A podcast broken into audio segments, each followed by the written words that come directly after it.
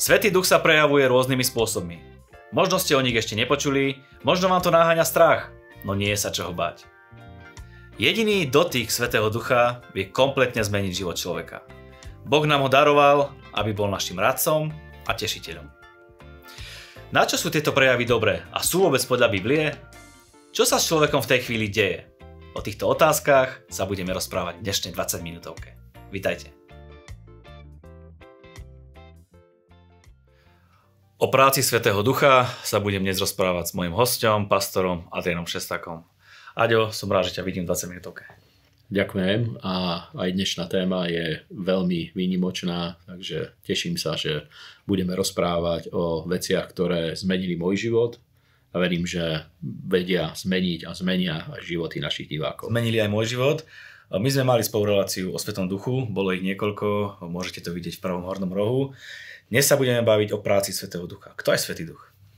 Svetý Duch je tretia božská osoba a veľakrát môžeme počuť vyjadrenia známych božích služobníkov o tom, že je to asi najopomíňanejšia osoba v cirkvi vôbec, ktorá je aj keď už za posledných 20-30 rokov, hlavne v charizmatickom hnutí, ktoré zasiahlo ale väčšinu aj tradičných cirkví v nejakom zmysle, hlavne v charizmatickom hnutí sa hovorí o Svetom duchu o mnoho viacej, ale myslím si, že stále ešte veľa ľudí nemá správny pohľad alebo nerozumie správne tomu, že kto je Svetý duch, ako je možné ho spoznať, ako pracuje, takže Svetý duch je tretia božská osoba. Mm-hmm.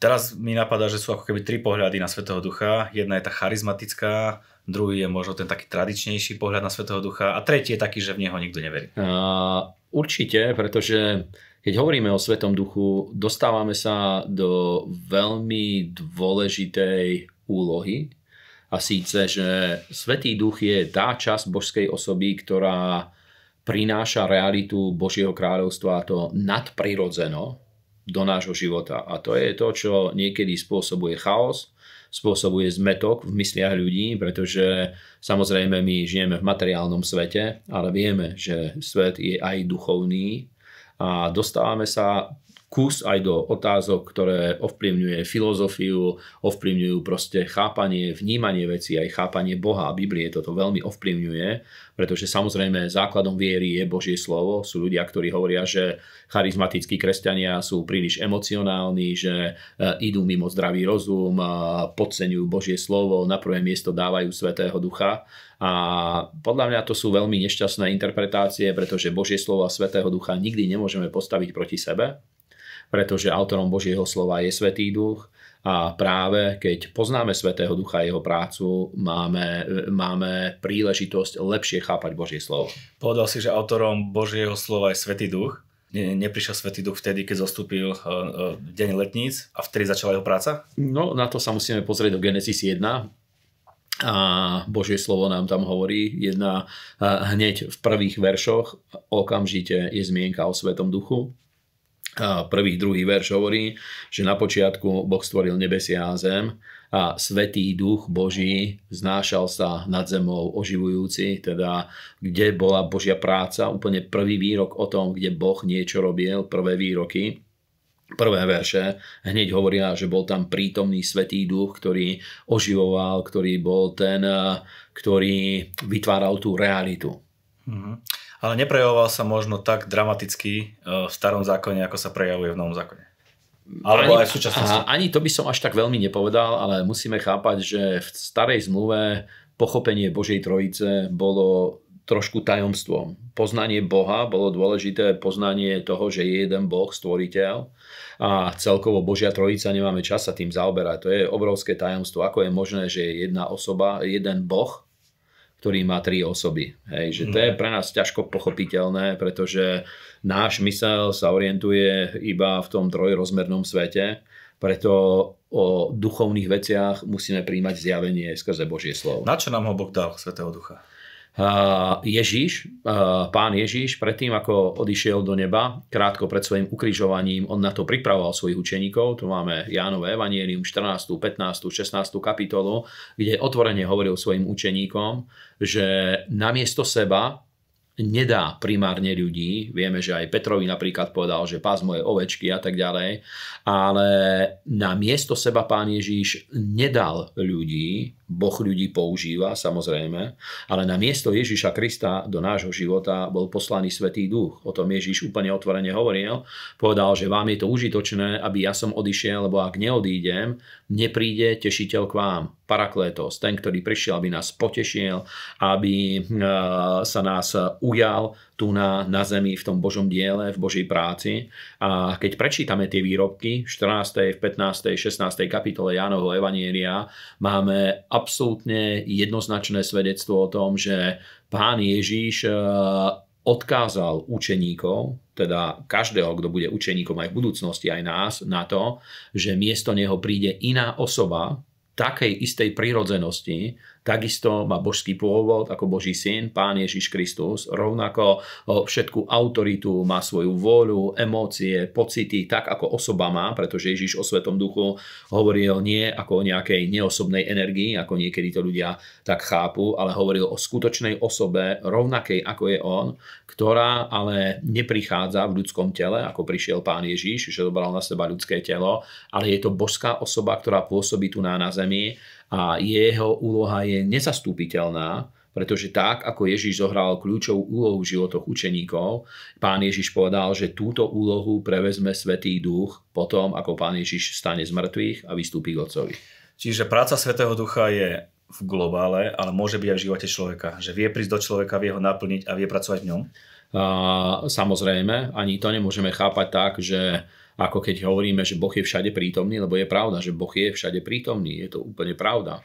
Aj Svetý Duch je všade prítomný, aj to je absolútne pravda, ale predsa vidíme, že na miestach hriechu, napríklad, kde je prítomný hriech a bezbožnosť, tam Boh sa prejavuje dvojmi, dvomi spôsobmi. Za prvé usvieča z hriechu a oslobodzuje ľudí z hriechu, vedie ich k tomu, aby sa obrátili, aby sa vyhli súdu, alebo pokiaľ to prekročí určitú hranicu, mieru tolerancie, tak začínajú sa realizovať aj súdy. A to vidíme v Biblii, že to sú najextrémnejšie situácie, ale máme príklad Sodomy a Gomory. Nemôžeme povedať, že Boh by tam nebol prítomný, ale neprejavoval sa takým spôsobom, aby ľudské životy pozdvihoval, aby e, ľudia príjmali požehnanie, pretože ich e, e, prístup k životu, životný štýl, proste ich nastavenie vnútorné voči Bohu a tak ďalej bolo tak zlé, že Boh nemohol nič dobré pre nich urobiť a tie varovania, ktoré prijali, pretože v ich blízkosti žil Abraham, Izák, Jakob, tie varovania vôbec neboli schopní prijať, takže už to bolo neudržateľné a prišiel súd na tieto miesta. Mm-hmm. Takže Boh je všade prítomný, ale nie všade sa prejavuje takým spôsobom, ako keď nás osobne naplní, že my milujeme Boha, uctievame ho, modlíme sa, túžime po ňom, príde a naplní nás nie súdom, ale milosťou a slávou. Mm-hmm. Povedal si, že Svetý Duch je osoba. Ako vieme cítiť, že niekde Svetý Duch je? Prejavuje sa nejako jeho prítomnosť? Keďže to je osoba, tak nejako musí byť rozpoznateľná. Uh, osoba, každá osoba má svoje vyžarovanie. Vyžaruje proste niečo. Hej. Teraz uh, okultisti tomu hovoria, že má auru. Dneska je to už také spoločenské akceptované slovo, ale keď ja som sa obrátil na začiatku 90. rokov o, o aure, hovorili iba jogíni a ľudia, ktorí sa zaoberali okultnými vedami a proste ezoterikov a týmito vecami každá osoba má nejaké vyžarovanie. Pretože Biblia nám hovorí, že človek je duch, má e, duša a telo a tá vnútorná podstata telo to je iba ako schránka, je to dom, v ktorom bývame, ale tá podstata je niekde vo vnútri. A nechcem veľmi byť morbidný, ale veľakrát zvykneme používať taký príklad a veľakrát aj e, e, vo všeobecnosti zvykne sa to používať, že e, keď niekto odíde z tohto sveta, zomrie, tak proste tam už nie je ten človek, to je iba tá schránka. A samozrejme, že tá bolesť, smútok, trápenie, ktorú máme, e, nie je vypôsobená tým, že to telo tam už nie je. Ale ľudia vedia, že tá osoba odišla, niečo sa zmenilo, už tam ostala iba hmota. Pretože tá osoba, to je to, čo je vo vnútri, čo nevidíme, ja vidím teba, ale v skutočnosti vidím iba tvoje telo, ale nevidím teba proste vo vnútri, kto ty si. To hovoria tvoje slova, hovoria to tvoje skutky, kto ty si a tak ďalej, ale e, iba z časti môžem vnímať tvoje vnútorné prežívanie a tak ďalej, ale to je tá osoba, osoba je práve to, čo je vo vnútri. A so Svetým duchom je to veľmi podobné, pretože Svetý duch je takáto osoba, má mysel, vôľu, emócie, toto všetko v Biblii vieme vidieť, ale nemá telo, teda nevie, nevieme ho vnímať proste fyzicky, vidieť ho fyzickými zmyslami, ale tú blízkosť, keď príde a začne sa prejavovať, proste to vyžarovanie, ktoré z neho ide, to všetko tam je prítomné. Napríklad, ja neviem, môžeme byť v blízkosti nejakého človeka, Nemusíme sa na neho ani dívať, ja neviem, v manželstve veľakrát to ľudia zažijú, ja neviem, eh, eh, v noci vedľa seba spia eh, na posteli a zobudíš sa a keď niekto je napríklad chorý alebo niečo, nemusíš ho ani vidieť, ale cítiš ho proste z neho, tá bolesť, trápenie, proste niečo z neho vyžaruje. A zrovna tak je to so Svetým duchom, že keď je niekde a prejavuje sa, my rozpoznávame jeho blízkosť, vieme vnímať to, čo z neho vyžaruje. Tú blízkosť, tú prítomnosť, proste lásku, radosť, vedenie, múdrosť, niekedy proste pokarhanie, nápravu, usvedčenie z riechov a tak ďalej. Všetky tieto veci vieme vnímať. Charizmatickí kresťania to vnímajú tak, že Svetý duch je prítomný vtedy, keď má nejaké prejavy za sebou tradiční kresťania alebo iní kresťania skôr si myslia, že toto je ten extrém. Mm-hmm. Tak mhm. kde nájsť to správnu, správne vyváženie? A správne vyváženie vieme nájsť v Božom slove. A máme e, v podstate všetky novozmluvné listy, ktoré máme zapísané, včetne evanielí, včetne skutkov apoštolov, odkazujú na absolútne rozpoznateľné dielo Svetého Ducha a Božej osoby. A kniha skutkov Apoštolov v tomto je veľmi dôležitá, pretože to je i kniha, ktorá nám opisuje prax prvej cirkvi. To skutky, v origináli to znie praxinein, je to grécke slovo, ukazuje to na tú prax, že ako to fungovalo v praxi pretože my môžeme mať rôzne eh, ide, ideologické predstavy a toto je veľký problém, že niektorí ľudia sú veľmi ideologicky proste zameraní a vytvoria si nejakú proste extrémne eh, špičkovú, vysnívanú predstavu, do detailov si všetko premyslia, majú o tom predstavu, ako to má byť a potom to celé môžu proste niekde minúť, pretože iba ideologicky sa zaoberajú vecami, ale je dôležitá aj tá prax. A preto máme knihu skutkov apoštolov, kde jednoznačne vidíme, máme prvú kapitolu zostúpil Svetý duch v deň letníc, pardon, druhú kapitolu zostúpil Svetý duch v deň letníc.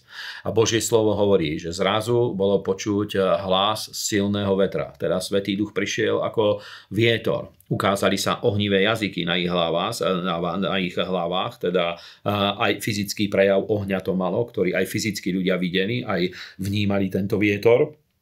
A takisto videli ten oheň, ktorý na nich zostúpil, ale je to veľmi výnimočné. V Biblii iba niekoľkokrát toto bolo možné identifikovať Božiu prítomnosť spolu s ohňom, ale čítame napríklad knihu proroka Ezechiela, alebo čítame v Danielovi o tom, ako spred Božího trónu vyteká te, rieka tekutého ohňa, čo je pre nás úplne nepredstaviteľné, rieka života vo forme tekutého ohňa, ale v Biblii vidíme, že s Božou prítomnosťou teda oheň má takisto e, spojitosť, ale je to oheň súdu, ako v pekle, ale je to oheň, ktorý zapaľuje vnútorný, e, proste celú osobnosť človeka pre Boha.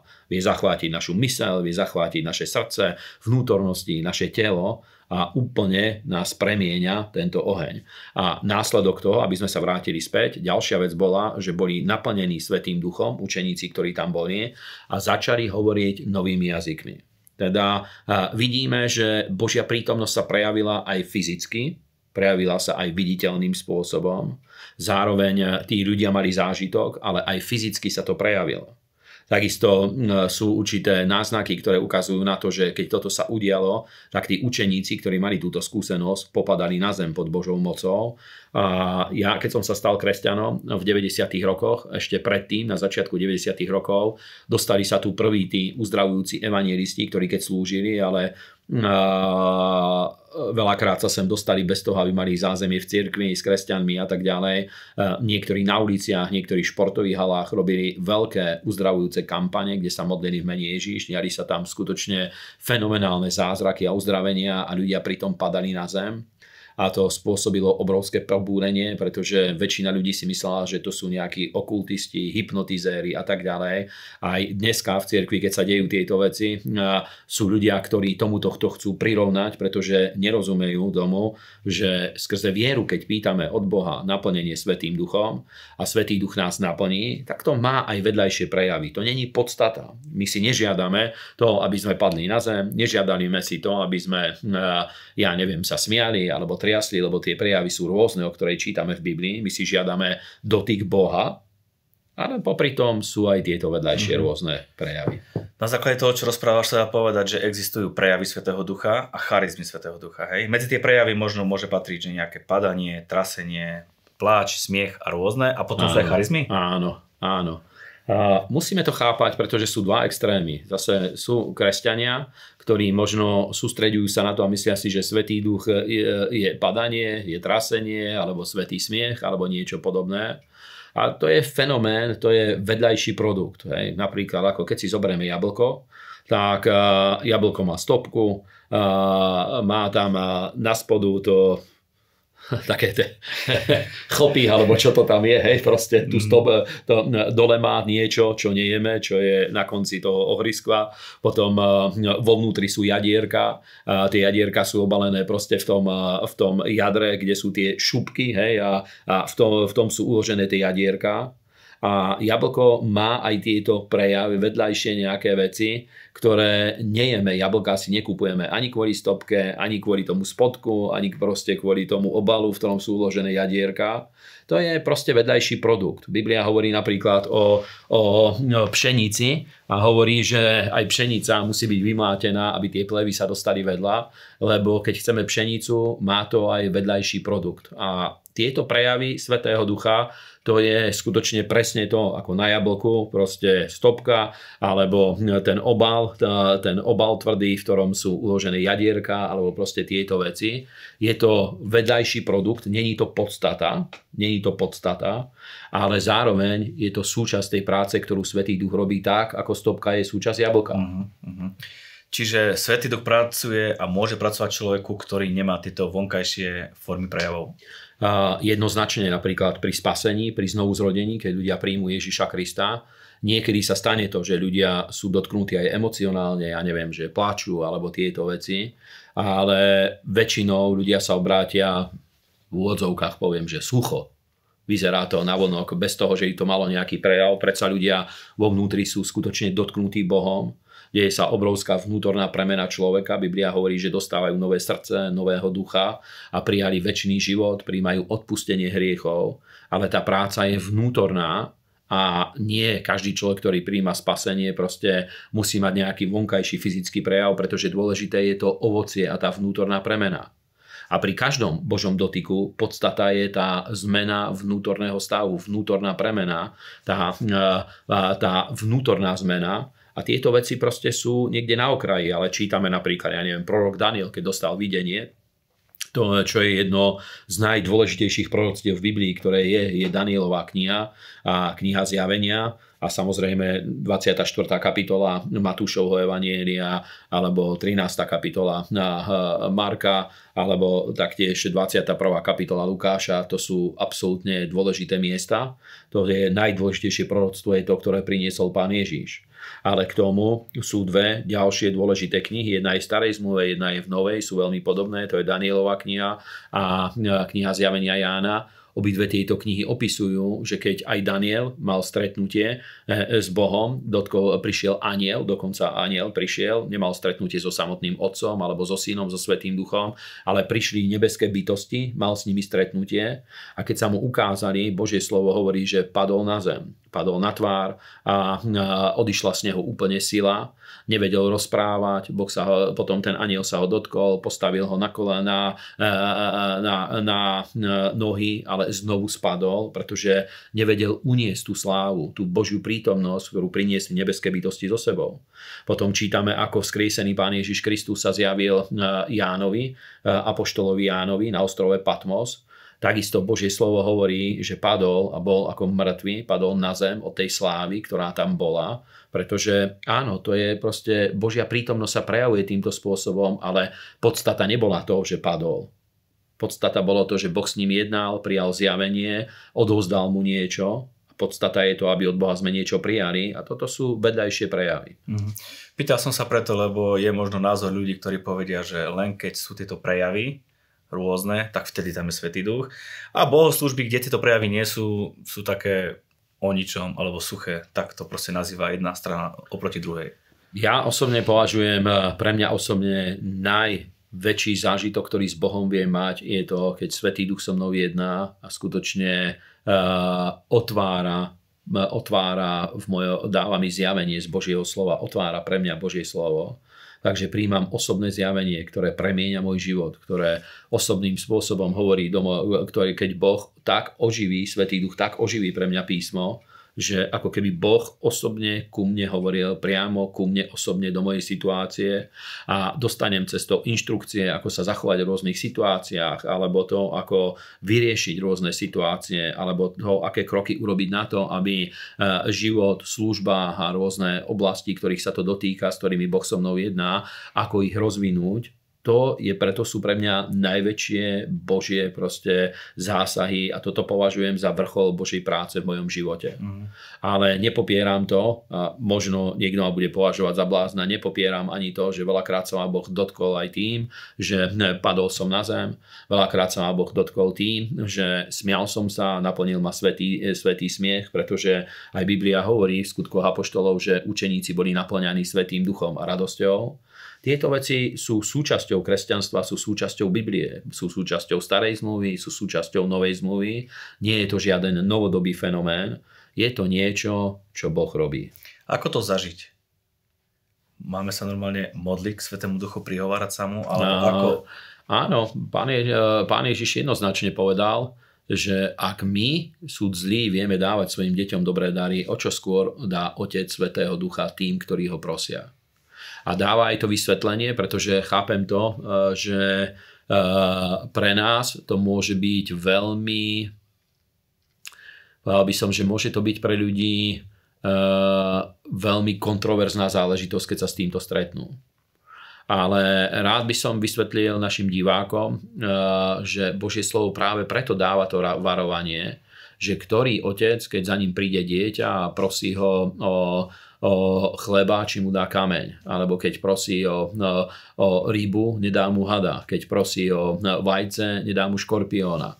Hej, teda jednoznačne ukazuje, že Boh dáva svojim deťom dobré dary. A keď my si žiadame Svetého Ducha, nemôžeme dostať niečo iné.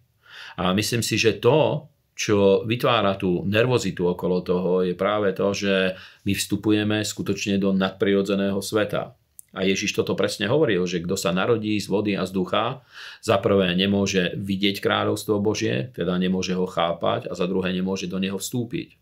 Ale keď sme sa znovu zrodili, náš vnútorný človek, náš duch bol uspôsobený na to, aby mali sme spoločenstvo s Bohom, aby sme vedeli chápať Boha, aby sme chápali Božie kráľovstvo, aby sme vstúpili do tej nadprirodzenej sféry. A ja videl som to, pretože v 90. rokoch, keď ja som sa stal kresťanom, toto vanutie Svetého Ducha sa stávalo o mnoho reálnejšie. Viac vtedy sa začínalo v kresťanstve hovoriť o Svetom Duchu. Už v iných častiach sveta, možno už aj v 80. rokoch, aj v 70. ale tu na začiatku 90. rokov sa začalo o tom hovoriť, pretože začalo sa kázať plné evanielium, to, o ktorom hovorí Biblia, ktoré je trošku vymedzené od tradície, ale e, skutočne vedie ľudí do osobnej skúsenosti s Bohom, e, k osobnému spaseniu, osobnému poznaniu Boha a tak ďalej. A e, videl som to, že skutočne tá skúsenosť bola väčšia, ako, vie, ako vieme obsiahnuť iba svojim rozumom. Iba proste tým, že dá sa to vysvetliť. A Biblia nám hovorí, že sú veci, ktoré vieme vysvetliť iba na základe viery napríklad pochopenie toho, ako Boh svojím slovom stvoril uh, materiálny svet. Pretože Biblia nehovorí to, že najprv bola matéria a potom proste sa diali, že podstata všetkého je matéria. Nie, Biblia nám hovorí, že podstata všetkého je Boh, duchovná bytosť, duch je podstata veci a Boh hovoril slova a začala sa tvoriť matéria. Mm. Proste to, je, to sú ťažko pochopiteľné veci.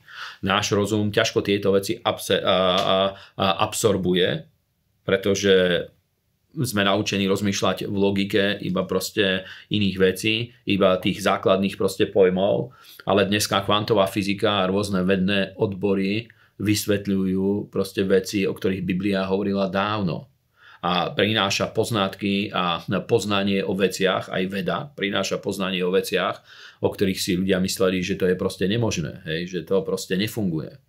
Napríklad, ja neviem, keď hovoria o cestovaní v čase a o rôznych ďalších veciach, tak Biblia o tom dávno hovorí, že z väčšnosti proste, čo je pre nás ťažko pochopiteľný proste pojem, z väčšnosti Boh prišiel do materiálneho sveta, do časopriestoru, ktorý bol v konkrétnom čase, na konkrétnom priestore a tam sa začal prejavovať. Alebo Boží anieli prišli z neba, z väčšnosti, zostúpili na zem na takéto miesta.